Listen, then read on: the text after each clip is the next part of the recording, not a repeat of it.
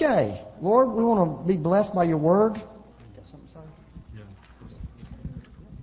And Lord, we just ask you to to uh, anoint Byron in the name of Jesus. I wanted to share one thing real fast. I was in Ohio last week, and uh, the Lord, I knew the Lord wanted to bring. Give me some help. Back it off, son. Thank you. Um, I knew the Lord wanted to bring His revival into this area. Now, you've got to understand where I was at. It's the biggest Amish community in the world. And uh, uh, so I wanted to take my shofar up there and blow it, and everybody that goes to this church knows I like to blow the shofar. And but I didn't have faith to do it around people. I wanted to go into a barn somewhere and hide and blow it, you know, because you, you didn't want to shake these people up. Well, God had different ideas.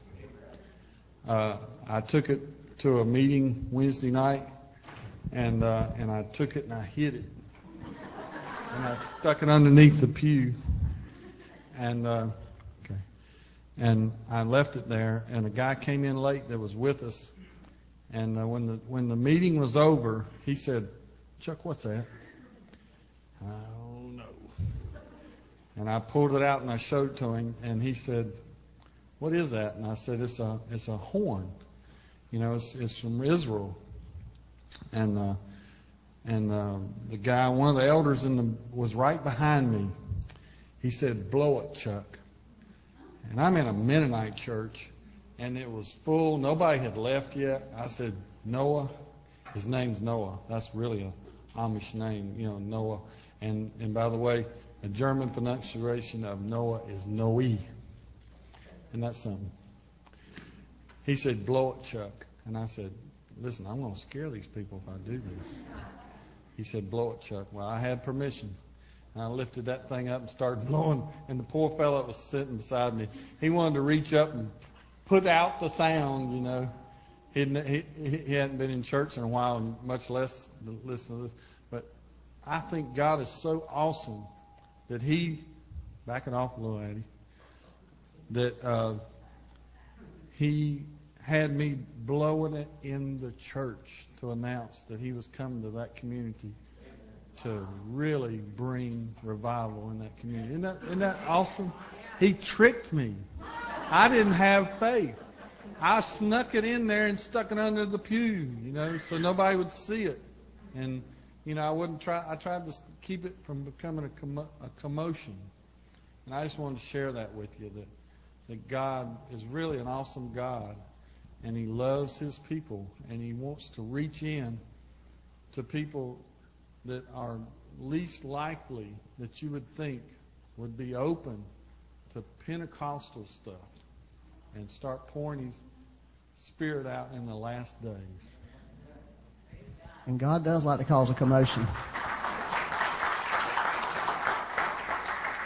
So when you get in a commotion, you can blame it on God. He doesn't mind taking the blame. Isn't that right? Okay, question. How many in here are being led by the Holy Spirit? Raise your hand. Okay, that's good. How many, how do you know you're being led by the Holy Spirit? How do you know? Oh, hey. Last week we, I started uh, in Romans 8. I said there were seven things in Romans 8 that would tell us, in, give us an indication. In other words, if you're being led by the Holy Spirit, you will be led into these seven things at some point in time. Okay? Instead of maybe we're led by our own ideals, uh, maybe we're led by what we understand the Bible to say, you know, which may not be right. You ever thought about that? what we understand the Bible to say may not necessarily be right. Um, or we could be led by demons. There's demons out there. Uh, so we need to know uh, what the truth is about being led by the Holy Spirit. So last week I gave you two. One was peace, remember? And I talked about being led by the Spirit is peace, not necessarily peace out here, but peace in here. Okay? In other words, when you obey the God, when you obey that peace, that peace may lead you into a storm. Everything around you may be stormy. It may be a mess around you. That doesn't mean it's not God. It's what's inside, the peace inside. Remember, Jesus spoke to the, to the sea and said, Peace be still. Because he was at peace in that boat when that boat was in that storm. He was, there's peace in him. And that's what we're talking about, peace in you. Not necessarily, oh, making everybody happy and, you know, all that. That, that don't work. Trust me, it doesn't. You can't keep, make everybody happy. You can't make every circumstance happy. You cannot make everybody do what they're supposed to do. So, that was the first one. The second one was, and this was in Romans, I think 1 through 6 is where you get that. Romans 8, 1 through 6. Um, the next one has to do with uh, God, the Holy Spirit will lead you into purity. In other words, the, the, the, the Spirit of God is going to take issue with anything that feeds carnality in your life. He just is not going to sit back and put up with it. He's going to fight you over it. He's going to deal with you over it. And He will allow you to get into situations where there's pressure and there's difficulty, there's heat, for the thing that's in your heart to rise up. And what we want to see rise up in our heart is not uh, religion. Uh, it, we don't want to see uh, the the ways of this world rise up, but we want to see the kingdom of God rise up in our hearts when we're under under the gun. So He will lead us into a life of purity. He puts there's pressure put on us um, to enable people to um, you know, for the thing that's in them to come out. And sometimes it takes pressure. So, there's two things for you as a Christian to know that you're being led by the Spirit. And so we're going to go on for the, the third one. Uh, let's read Romans 8, verse 15 through 17. Everybody with me? Romans 8, verse 15 through 17. It says, For you did not receive the spirit of bondage again to fear, but you received the spirit of adoption, by whom we cry out, Abba, Father. The Spirit Himself bears witness with our spirit that we are children of God. And if children, then heirs, heirs of God and joint heirs with Christ, if indeed we suffer with Him, that we may also be glorified together. Uh, the third thing out of Romans 8 about being led by the Spirit is the Holy Spirit will lead you into a life of passion for God. He will lead you into a life of passion for God. It says there's a cry, okay? Um, it says that in verse 15. There's a, we cry out. Okay? It didn't say we ask out or we think out. There's a cry that emerges from the heart of a person that's being led by the Spirit. And that cry is for relationship. That cry is for communion with God. It's, it goes beyond than, than, beyond just making request of God in prayer. Okay? This, we're not talking about just making requests of God. Because, you know, and, and that's a godly thing to do. everybody does it. I'm sure everybody makes requests of God in prayer. But even believe, unbelievers can make, make requests to God in prayer. This is not talking about that kind of prayer. This is talking about something beyond that. In other words, here's a request. Okay, I can make. Will you give me something to eat? That's a request. That's a legitimate request. But this is going beyond that. It's talking about something like this would you like to, will you eat with me? Will you come and fellowship with me? Will you come and, and be with me? That's what the Holy Spirit will do in your life. He will put that cry, He will put that desire in you for communion with God, to know God, to be close to God. I remember one time when we first came to this church and we were having our Wednesday night service, all seven of us, you know, sitting around a little circle and we were worshiping the Lord, and there was a man there, and after we had worshiped the Lord some, and this man was very truthful and very transparent in his feelings. He was very frustrated with us. and this is what he said. I just really don't understand why you're doing what you're doing. How, you know, I just don't feel what you feel. You know, just lifting your hands and really worshiping God and saying these wonderful things to God. I don't have that in my life. And it was a golden moment that I guess I missed, you know, because that is what the Holy Spirit will do in your life. He will put that in your life. He will put that desire in you to want to be close to God. Now, I'm not talking about style of worship at all here. I'm talking about a hunger in your heart where you really, because it says the Holy Spirit will pour God's love into your heart. That's where it comes from. That's where that passion comes from. So if we're being led by the Spirit, He is going to lead us into that. And when we see people who are cold-hearted towards God, I'm going to just say this. You're not being led by the Spirit. You're not being, and some, sooner or later your emotions will be touched. Your emotions will be touched. You know, we're just, you know, we're, we, we're made up, we have emotions, and the Spirit will touch our emotions because God gave us emotions to use. And, and one of the greatest uses, and I believe the, the most important use, is that use of loving God and crying out to God. And that is a sure sign that a person's being led by the Holy Spirit. When, and uh, you can be emotional all day apart from the Spirit of God. I mean, I know some real emotional, unsaved people. you make them mad and you'll find out how emotional they are. You know what I'm saying? And I know some uh, unsaved people that are, have a lot of passion in them about things. But a passion for God, that's what we're talking about here. The Holy Spirit will lead you into that passion for God. I want to ask you know, as we're as I'm sharing these things, I want you to ask yourself, do you really have that in your heart? Do you, do you really have it? Because really, maybe God may be wanting to speak to you this morning about those kinds of things. So that's that's number three. Number four, verse 18. This one you will love. You should have loved that one. That one was a good one. The first one was good about being in peace. The second one about being pure. That can be scary. Uh, that number three is good. Number four. For I consider that what? The sufferings of this present time are not worthy to be compared with the glory which shall be revealed in us. Okay. Number four. The Holy Spirit will lead you into, uh, maybe I'm going to try to soften it up for you and say difficulty. Okay, but let's just get right down to it. The Holy Spirit will lead you into suffering. Okay, now that's just a truth. And we have did everything in the world in the church to try to avoid that one. Haven't you? I have tried to confess it away. I've tried to explain it away. I have tried to pray it away. But you just cannot do that. So stop doing it. You probably won't, because I probably tell you the truth, I haven't. But it really is true. God loves a fight. He loves to fight and he sees stuff he doesn't like, he will go pick a fight over it. The problem is, is he will throw your carcass right into the middle of that fight whether you want to be or not. And it's the truth. He puts you in situations that's going to cause suffering. Everybody say suffering. Okay? And don't be dragging me into your suffering. don't drag me into your fight. Somebody was talking to me recently about this thing they were going through and I was thinking, I hope you ain't wanting me to get involved in it. I got enough of my own stuff.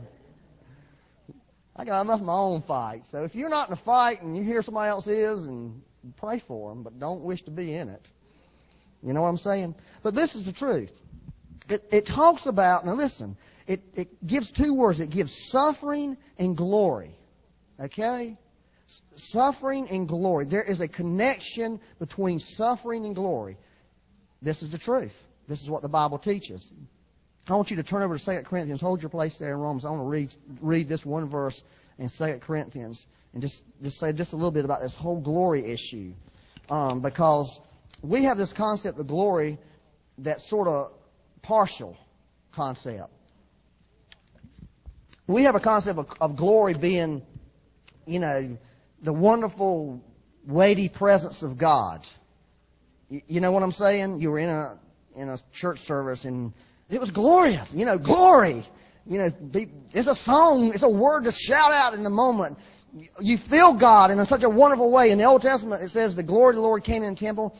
The priests couldn't even stand before the Lord. They just fell over, you know, just slammed to the floor or fell in their faces or what, however it was. That's the glory. That's what we want, Lord. Please give us the glory. We want the glory. Moses saw God and his face was shining with glory. You know, that's, that's how we think about glory, right? If you got a right, you know, if you're, if you're just a normal Christian, that, you should think about it like that because if you think about this other part in the Bible, it's not so fun. You know what I'm saying? There's this other side of glory. If you look at people in the Bible who experienced God's glory, there was something else in their life called affliction. It's, you know, it's suffering. It's there. It's in the Bible. It's there for us as Christians. God will take you and make you suffer. But He's not wanting you to suffer just for the sake of suffering. He wants you to suffer so you can enter into something glorious. Moses suffered. There was a dead Egyptian. There was a Pharaoh wanting to kill him. There was people rejecting him before the glory came. Then there was the glory. We forget he was rejected by his nation. We forget it. We just look at, oh, man, he was up there with God. Just saw his hindquarters. His, you know. But we forget. Now, this is what it says. Now, I'm telling you, this is what the Bible says. This is the truth. 2 Corinthians 4 17. For our light affliction, which is but for a moment, that's what we got to get. It's just a moment.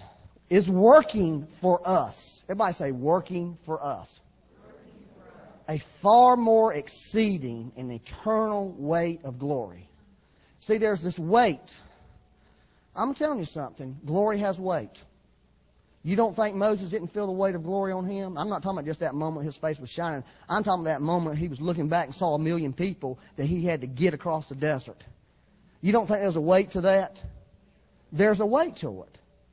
There's a weight to glory. There's a weight to success, in other words. If God is going to bless your life, enrich your life, make something of your life, give you something, it, there's a weight to it. Well, there's a weight to affliction. That's what it says. A light of, it says it's light compared to the glory. You may not think it's light. I personally don't think affliction's light when I'm going through it. Fact, I, I can't take it no more. This thing's too heavy. It's just too heavy. I can't do it. I just can't do it no more, Lord. It's just too heavy. It's wearing me down. But there's, the Bible says that's light. There's something greater and weightier. And you're not going to be able to bear the greater and weightier until you work out the lightweight. And the white lightweight is affliction. The Bible says from glory to glory. All right, here's the key. You can't get wrapped up on the affliction. I was telling recently, I was trying to encourage another pastor, and I said, well, you know, he was talking about how this had this great move of God in his church, and then all of a sudden everything went to hell in a handbasket. That's what he said. I said, well, yeah, you know, what you're doing is you're on that bridge. It says glory to glory. The, the two is that you, you know, you go from glory to affliction to glory. I said, now you're on that, in that two place. That's your bridge. You got to get across that bridge. He said, brother, my bridge is on fire. It's fixing to burn out from under me. Well, I said, I don't know what you do about then. But the Bible, you know, that two, you know, it works in us. That's the place, that little place from glory. Then there's this bridge and the bridge is affliction to go to another greater weight of glory. The problem is we get stuck on the bridge and start going around in circles. Ask the children of Israel. They spent 40 years on the bridge. 40 years on the bridge. They were supposed to enter into the promised land. But they spent too long there. We see we put our focus on the affliction. You hear what I'm saying to you? We got to get across the bridge and how you behave on that bridge from glory to that little word to from faith to to that determines how long you're going to suffer. If you murmur and complain, your days are going to be elongated on the bridge between affliction to glory. You hear? You understand me? And, and so the Holy Spirit leads us into difficulties, into affliction into our lives. But He doesn't lead us there to leave us there. He leads us there because He's saying, look, yeah, Yes, man, that was great. God did so much in your life. It was wonderful. Your business was blessed. You were making a lot of money. You, whatever it is in your situation, apply it. You were prospering on your job. Your family was wonderful. Your children were obedient. Your church was great. And now all of a sudden it's different. It's bad. It's hard. It's because He wants to take you to a higher level of glory, to something greater. But we get halfway over the bridge and we think, whoa, I, know, I got to get back to the glory. I got to get back there. But he's saying, uh, no. Oh, you know what about that bridge? I found out about that bridge. This is how this bridge works. You start heading over this bridge and you realize you're on the bridge and the glory was back there and suddenly you're in affliction. You don't see any glory up there. You turn around and start walking, but that bridge is disappearing behind you. It really is. There's, there's nowhere to go. You can't go back. You try to go back and you realize you're going to step into an abyss. You know, so a lot of people freeze there because they get scared of, they're scared of heights. I'm telling you, this is the way it works. I'm an expert on this. I know about bridges. I've spent lot, my, many, many years of my life on these bridges of affliction. So God wants to get us into something glorious, I believe. That's why you see moves of God that come like a wave that comes and then it recedes. And everybody blames somebody when it recedes. Uh, you know, you did something wrong, you know, to mess up what God was doing. And well, no, it really wasn't. God just said, yeah, that was great, but I got something greater. God has something greater for the church in America than He had, you know, when God was, you know, like Pensacola and Toronto and all that. Everybody loved. Maybe you didn't, but a lot of people did. So, whatever you loved when God was moving, whatever it was, God's got something greater. So He had to, bring you out of that onto the bridge. I love my other church better than I love this church. It was better. You know? I had a person tell me, I want my old church back. and I said, I know, I can't, you know, that old church ain't nowhere to be found. They were talking about this church. They've been here a long time. I don't know how to get that old church back. I've wanted it back. You know, I want, you know, I wanted that, but I can't do anything about that. You want your old church back, you can't go back in history and get it. It's not there. Remember this movie we saw one time? These guys somehow was on this jet plane, landed at this airport, and they went into uh, history. They went back in time, but there was nothing there. It was all fake. You know, they, the Coke cans were fake. Everything was fake there, and it was. They kept hearing these noises. It was disappearing, and they had to get out of there. You know, before it all disappeared, and they got lost in history. We we can't go back. We have to go forward from glory to glory. Let me just say, you know, what you thought was so wonderful yesterday is not there no more. It doesn't exist. I'm sorry it doesn't. I'm like you. I wish it did on some day. So, that's the truth about that. That's the truth about that. And uh, let me just read this one other scripture to you, just a little bit different on the difficulty. It says, uh, this is what Paul said, 1 Thessalonians 2.18. Therefore, we wanted to come to you, even I, Paul, time and again. But Satan hindered us. Even I, Paul. Gosh, if Satan could hinder Paul, we are going to have setbacks because we have an enemy who doesn't like what we're doing always. If we're doing what God, God's will, he's going to fight you tooth and nail. And if he could hinder Paul the apostle, who was the man, right? It's, you know, Jesus was the ultimate man, but Paul was, you know, a pretty good the man. You know, I wouldn't want to go toe to toe with him. Me Becky was talking about yesterday. He wrote, he wrote a letter. He said, I've turned so and so over to Satan. Can you imagine writing a letter and doing that? Bold. Yep. I'm turning you over to Satan and I'm writing everybody and telling them about it. Sounds pretty radical when you think about what he did. He didn't hide it. He didn't sit and pray, Lord, get that guy. You know, let let the enemy have have him. Paul declared boldly, I'm turning you over to Satan, pal. You've had it. I'm writing it. I'm telling everybody in the world about it too. Because everybody's going to see you get, you know, sifted because something the guy wasn't doing something. Evidently, he was doing it pretty bad. So Paul was a pretty pretty powerful guy. If he can make decisions like that. So Satan hindered Paul. That's what I'm saying. You think Satan's not going to hinder you? You think we're not going to have setbacks? You think you're not going to have disappointments? You think things are not going to work out always? And it ain't necessarily God. Lots of times the enemy will do that in your life, and we have to understand that. We have an enemy. But Jesus said, In this world you will have tribulation, but take heart, be cheerful, I've overcome the world.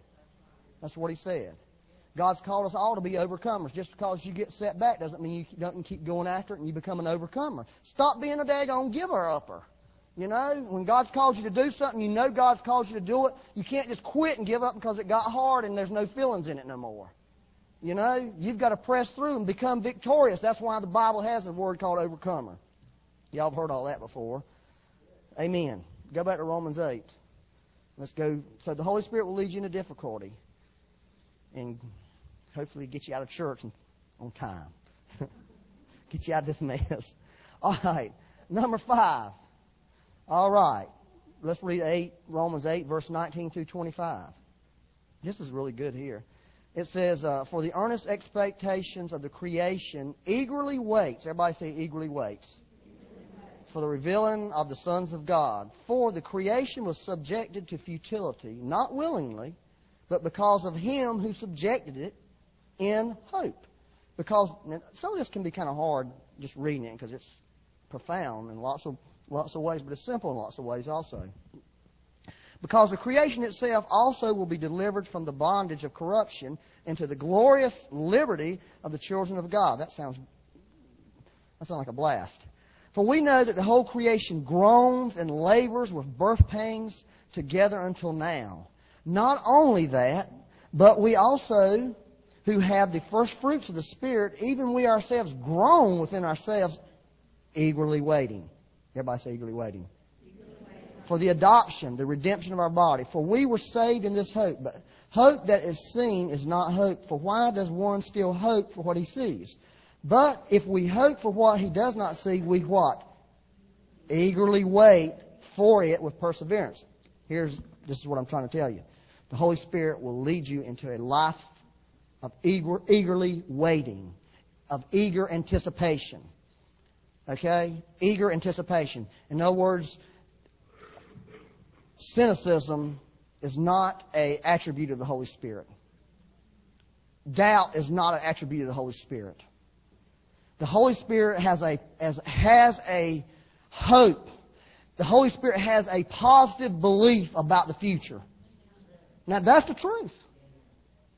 And when, if you're being led by the Holy Spirit, He's going to lead you in that. And when you get around people who are cynical, you get around people who are full of doubt, they are not being led by the Holy Spirit. When, we, when, when I'm like that, I am not being led by the Holy Spirit. And you know what? You have permission to admonish me or anybody else when they're like that and let them know, hey, that's not the Spirit. That's just your old carnal man trying to act up. You need to put that thing down. This is what the Bible says. Um, because he, he, said it three times, eagerly waiting. 1 Corinthians 13, 7, it says love, which love is, God is love. Love bears all things, let's say God bears all things, believes all things, hopes all things, endures all things. God never fails. Now that's the attitude of the Spirit of God. He's forever believing, he's forever hoping, he's forever has, has an anticipation in his heart that things are not going to stay bad like they are. He believes things are going to change. He believes things are going to be different. And he believes it and he bears through and he endures through. And that, the Holy Spirit will lead you into that kind of heart attitude. He's not cynical. He's not sarcastic. He's not negative. And negative and cynical and sarcastic people need to be told this because they do a lot of damage to Christians. This is James 5:11. You have heard of the perseverance of Job. Ooh, I've been reading that book lately. It's a tough one. And seen the end intended by the Lord, that the Lord is very compassionate and merciful. That's the end intended by the Lord. Mercy and compassion. Um, let me just read this other scripture to you. 1 Thessalonians 5 8. But let us who are of the day be sober, putting on the breastplate, breastplate of faith and love, and as a helmet, the hope of salvation. The hope of salvation. It's a positive mental outlook on life. Now, not everybody has that naturally, but we're not talking about naturally. We're talking about being led by the Holy Spirit. And if a Christian is led by the Holy Spirit, they are going to have a spirit empowered, positive mental outlook about their life and about what's going to happen to them in the future. That's being led by the Spirit. So, ask yourself the question What's your mental outlook this morning? About tomorrow? About this afternoon? About right now? What is it? And if it's negative, and if it's cynical, if it's full of doubt, then the answer is this. You need to allow the Holy Spirit to lead you and quit being led by your own thoughts. You know, because your own thoughts will lead you astray. They really will. And I'm not talking about being an idiot and not considering things and being wise and all that kind of stuff. The wisest man on earth is the man who takes the thoughts of God into their life. Even when the thoughts of God are completely contrary to what everything's telling you. You understand that? Positive mental eagerness. There's an anticipation. I don't anticipate doom you know, for America. I mean, America could be doomed, but I'm not anticipating it. I'm anticipating redemption. I hold that down real far. Number six. Are y'all okay? Getting close to the end. Man, this thing's echoing. Help me. It's talking back at me too much. Romans 8. Turn it off. y'all okay out there? Romans 8, uh, verse 27 through 28. Now he who searches the hearts knows what the mind of the Spirit is because he makes intercessions for the saints according to the will of God. And we know that all things work together for good to those who love God, to those who are called according to his what? Purpose. The Holy Spirit will lead you into a life of the Holy Spirit will lead you into a life of purpose. Everybody say purpose. Now I'm telling you, this is the truth about the Holy Spirit. He will lead you there. Listen, you were created for something. Okay? You were not created, and, and there's this groaning, it says. Listen,